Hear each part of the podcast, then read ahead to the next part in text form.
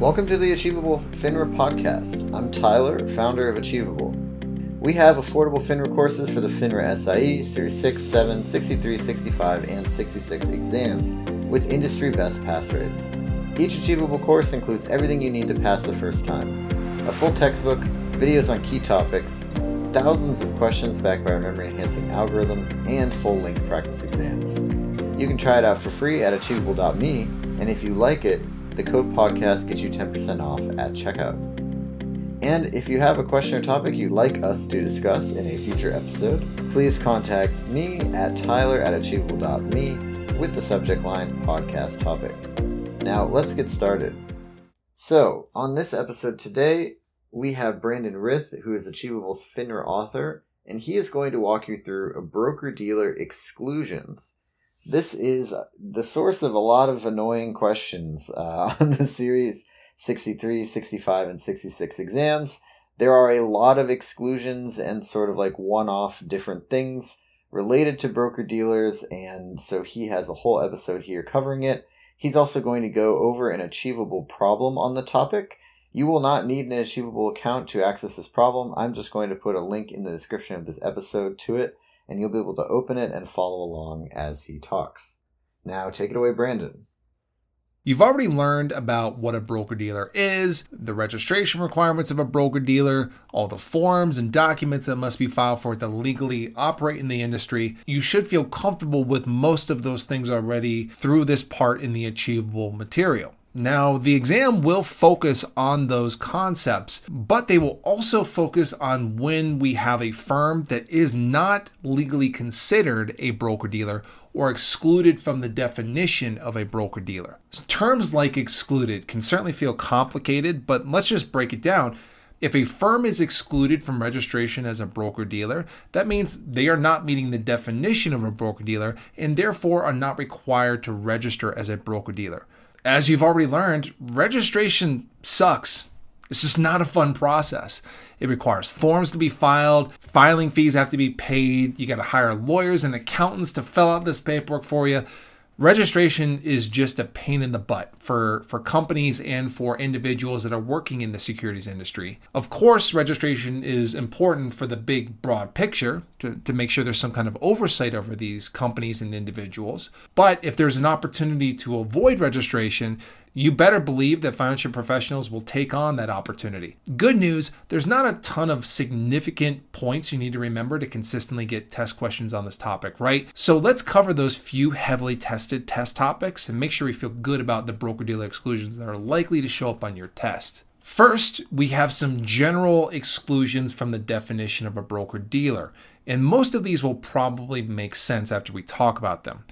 Agents, issuers, and banks are generally speaking excluded from the definition of a broker-dealer.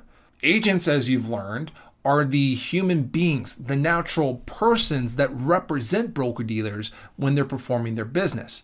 They're basically the employees of broker-dealers. I know it might sound basic and easy. We have the company on one hand versus the employees of the company on the other, but you should be aware it's common for test questions to try to trip you up on this topic. Again, broker-dealers are the firms or companies that execute securities transactions for customers, and agents are the employees that represent the firm while doing the same transactions. Second, issuers are not broker-dealers.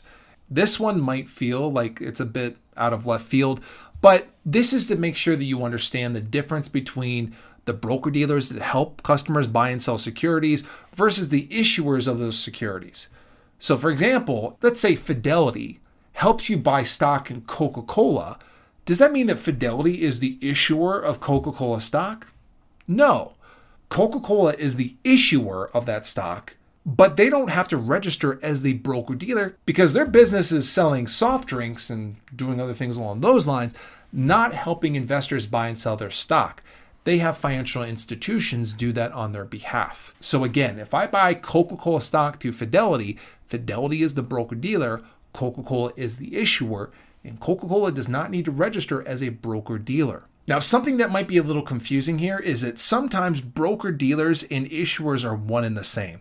For example, Charles Schwab is one of the biggest broker-dealers out there. But also, Charles Schwab is an issuer of their publicly traded stock. If you have a Charles Schwab account and buy Charles Schwab stock through your Charles Schwab account, technically you're buying stock through Charles Schwab's broker-dealer business, and they, the company, are also the issuer of that same stock. Now, of course, broker-dealers with publicly traded stock trade way more than their own stock, so whether it's Charles Schwab, or TD Ameritrade, or even Robinhood, yes, you could have an issuer and a broker-dealer in the same scenario, but for test purposes, you should assume that broker-dealers and issuers 99 times out of 100 are going to be two separate entities, and issuers are not considered broker-dealers, vice versa. The last general exclusion is a bank or banks. Banks certainly are part of the financial industry. They're just typically not part of the securities part of the financial industry. Banks are subject to their own rules, regulations, and regulators,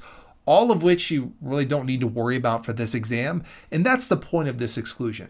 Hey, if we have a bank that's just doing banking stuff, even if there's some kind of maybe security involved, like if a bank is offering a bond or stock in its company to investors, banks just generally speaking are not considered broker-dealers.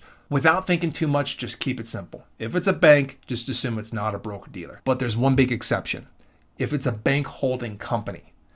Now, a bank holding company is an organization that has a banking business, but they do more than just banking. And whenever you have a big organization that owns a banking business, but also has other businesses, usually that are intertwined in the securities markets, that's what we call a bank holding company. Almost all of the big banks you know about today are bank holding companies. And a really good example of that would be Bank of America. Bank of America does have a huge banking operation, but also Bank of America owns Merrill Lynch. And part of Merrill Lynch's operations are dedicated to broker-dealer business services. So basically, Bank of America, in particular Bank of America's Merrill Lynch division, cannot avoid registration just because the bigger, broader business is involved in banking. So bottom line, here's what you need to know.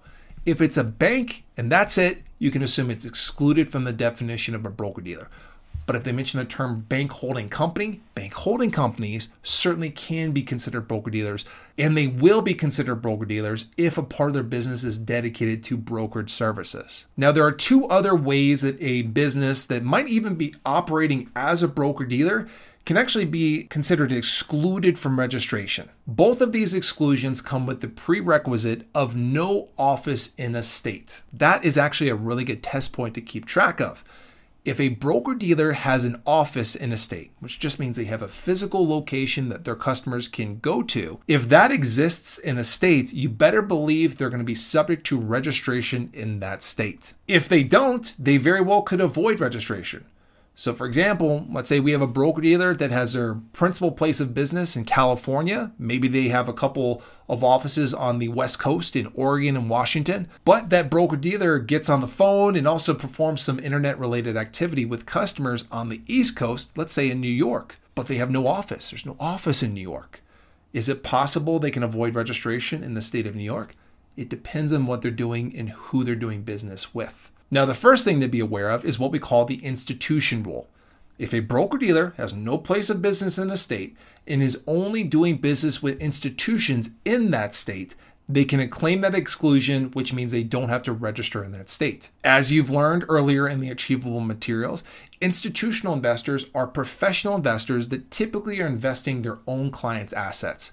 So a mutual fund, for example, would be an institutional investor, or a hedge fund, or even an investment advisor that's investing their clients' assets, that would also be included in the definition of an institutional investor. So back to our original example, we have a broker-dealer with offices on the West Coast. They execute transactions for mutual funds based in New York City and New York, but actually don't have an office in New York, and they do not deal at all with retail clients in New York. By the way, a retail client is just an individual client like you or me and not like an organization.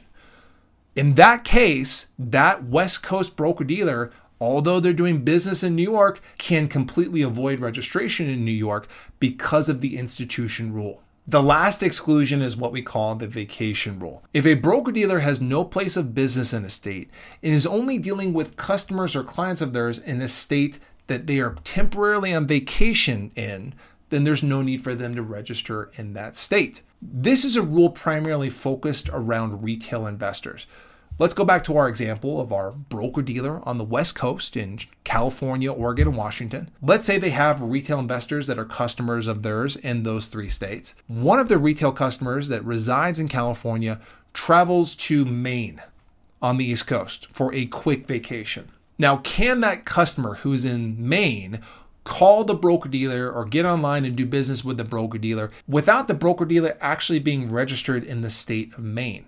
And the answer is yes, they can. As long as that customer of theirs is not completely relocating to that new state, then they can claim this exclusion and avoid registration. Vacation is, generally speaking, considered temporarily visiting a location, usually for 30 days or less. There are some related exceptions to the 30-day time frame. So, for example, if a customer of theirs who maintains their primary residence in California goes to Colorado to get a master's degree, if they're going there for a student program and it's clear they're maintaining their primary residence in California and will eventually come back, then they can also claim this same exclusion. You might see test questions mention student programs or even work programs. So, for example, a customer of theirs residing and maintaining their primary residence in California is sent by their employer to Texas for a short-term work program of some form, maybe for 4 or 5 months.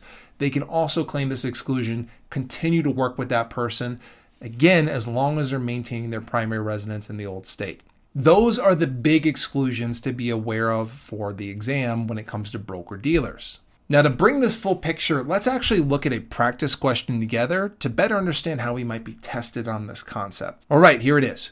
Which of the following persons is not excluded from the definition of a broker-dealer in a state? If you want to go ahead and see if you can answer the question yourself, take a second, pause the video, and we will break this down together in just a few moments. Okay, let's see if you got the right answer. This question has a double negative in it. It's really important that you understand what the question is asking you to look for before you actually get to the answers. So let's do that. Which of the following persons is not excluded? Okay, that's our double negative, not excluded. So a person that's excluded does not have to register. Okay, so if we're saying which of the following persons is not excluded, we're basically being asked for the one person here that would be required to be registered as a broker-dealer. So to be clear, we have three scenarios here where there will be a broker-dealer exclusion, one where there is not. Let's go through each answer to understand why it's either right or wrong.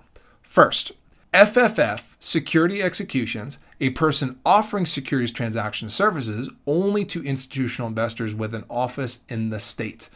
Okay, so they're only offering securities transaction services to institutional investors, and you'll remember us talking about the institution rule. But remember, the institution rule came with a prerequisite of no office in the state and only dealing with institutions. We clearly see that FFF Security Executions has an office in the state, so they would not be excluded. They would be subject to registration in that state simply because they have an office in that state. Now, that's our first answer. It seems like it's the right answer. But let's go ahead and go through all four answers here to confirm that the first one's correct and all the rest of them are not going to be the answer. The remaining answers should all be exclusions related to what we just talked about before. Second answer, CDE distributions group, a person offering its securities to investors in the state. Okay, that doesn't really say a lot there, but let's go really to the meat of the answer there. A person offering its securities to investors. Remember, broker-dealers, generally speaking, help investors buy securities of other issuers. If we go back to the language in the answer, a person offering its securities to investors in the state, that very much makes it seem like that is an issuer there. Broker-dealers in general don't offer their own securities to investors. They offer the securities of other issuers to their investors and help them buy and sell them. So again, that second one there, that is an issuer. And if we remember, issuers are one of the three general exclusions that would be excluded from registration as a broker-dealer. Third, Phoenix Schuyler, a person representing a securities firm while affecting securities transactions in the state. Okay, we're going to identify a really important word here that will help you figure out if we're talking about a human being, what we call a natural person, or a firm. Remember, the word person can be all-encompassing. You're a person, I'm a person, but also the company you work for is also a person. The key word there in that third answer is the word representing. Anytime you see the word representing, you can safely assume we're talking about a human being, aka a natural person. What the third answer is referring to is an agent. And remember, agents are excluded from the definition of a broker-dealer. So bottom line, whenever you see the word representing, they're most likely referring to either an agent, which represents a broker-dealer, or an investment advisor representative who represents their investment advisor firm. Last one, NOP Financial, a bank offering investment advice to its clients in the state. Well, they're going to be excluded from the definition of a broker-dealer really for two reasons. Number one, they're a bank. Remember, banks are not considered broker-dealers. They are excluded unless we were to see that term bank holding company. That's a different story. But even if we were to see the term bank holding company, this bank here is only offering investment advice.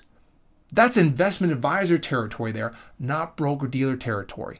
Broker-dealers execute securities transactions, fancy way of saying they help their customers buy and sell securities. They don't necessarily offer advice to their customers. That again is investment advisor territory. So that last answer is a double whammy, excluded from the definition of a broker-dealer because they're number one, a bank, and number two, they're giving investment advice, not doing securities transactions. Thank you, Brandon. This has been Achievable's FINRA podcast, hosted by Tyler from Achievable. Achievable has courses for the FINRA SIE, Series 6, 7, 63, 65, and 66 exams. You can try each of our FINRA courses for free at achievable.me, and if you like it, use the code PODCAST to get 10% off at checkout.